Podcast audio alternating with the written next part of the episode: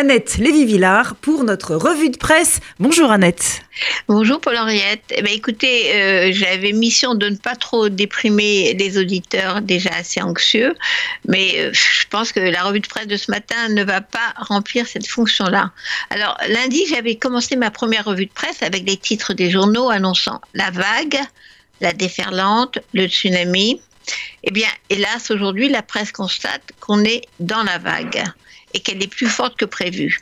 Après avoir frappé violemment l'est du pays, elle balaye maintenant l'île de France et on est sous l'eau.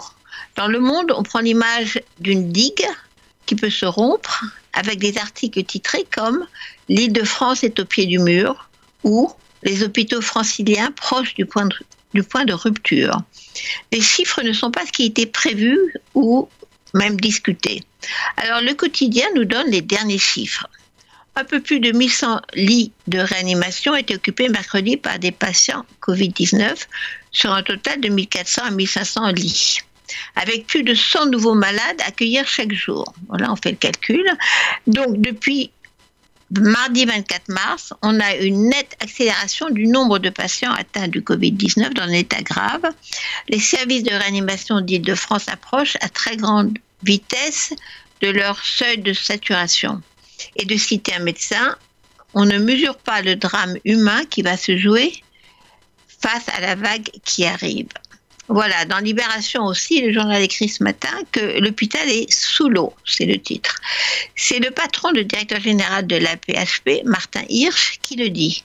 Je cite encore, l'hôpital s'approche du point de rupture, les lits et le matériel manquent, les personnels soignants sont submergés et de plus en plus sont atteints par le Covid-19. Je savais que j'avais une visibilité d'une semaine sur la capacité d'en prendre davantage, dit Martin Hirsch. Là, j'ai une visibilité de trois jours. Libération qui retrouve dans ces temps d'actualité brûlante des traditions de bon journalisme et publie une enquête remarquable sur la situation dans tous les hôpitaux d'Île-de-France sur les lits qui manquent, les ventilateurs qui manquent, les masques qui manquent, tests, les tests qui manquent, le personnel soignant qui n'est plus assez nombreux.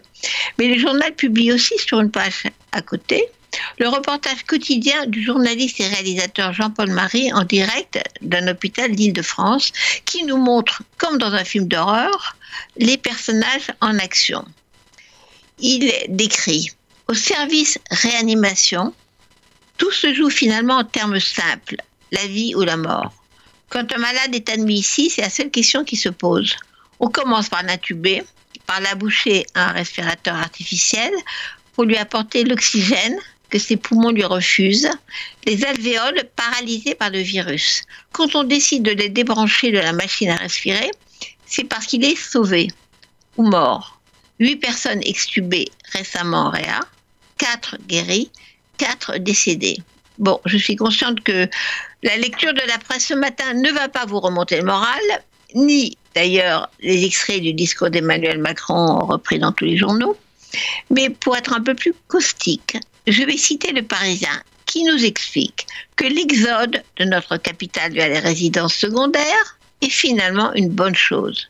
Pour nous, Parisiens, je n'en doute pas, mais ce n'est pas sentiment des habitants de Normandie, de Bretagne euh, ou du sud de la France, jusque-là protégés, pensait-il, de l'épidémie et qui ont vu débarquer ces hordes, de Parisiens peut-être contaminés. Alors, donc pour conclure, un seul mot d'ordre, une seule chose, restez chez vous, restez chez vous.